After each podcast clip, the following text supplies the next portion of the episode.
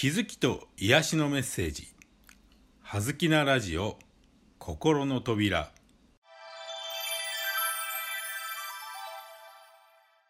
皆さんこんにちは。葉月光栄です。葉月なラジオ心の扉。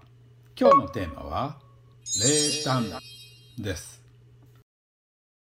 はい。ここからは霊感ということに対して解説を少しさせていただきます。人はもともと一人では生きていけません。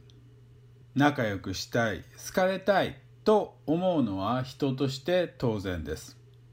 しかしにもかかわらずどうして人からわざわざ嫌われるような態度をしてしまうのでしょうか。その深層心理にはやはり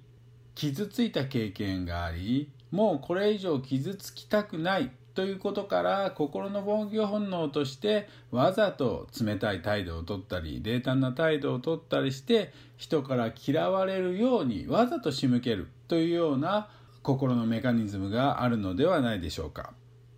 これは心理学用語で言うと山嵐のジレンマというようなことで表現されることがあります。山嵐針がね全身にこうたくさんついていてえー、結局近づきたいんだけど近づくと相手の針で自分も刺されるし自分の針で相手も刺してしまう。なかなか近づきたいのに近づけない。ということを表す用語ですが確かに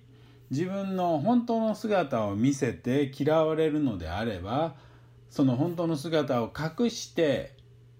隠した状態でもう嫌われるのなら仕方がない。というふうにまあ、あらかじめ伏線を張るというんですかね、えー、防御本能を作るという心の作用があるのはきっと皆さんもお分かりいただけるのではないでしょうか。嫌われるのが怖い。嫌われたくないがために冷淡な態度をとってしまうんですが結果としてそれによってやはり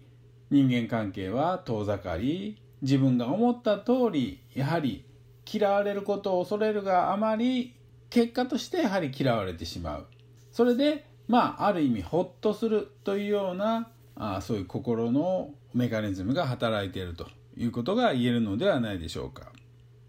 結局冷淡な態度をとってしまう原因としては嫌われる原因を自分で作ってそして、まあ、望み通りその嫌われるというような現象を引き寄せているということが言えるかもしれません。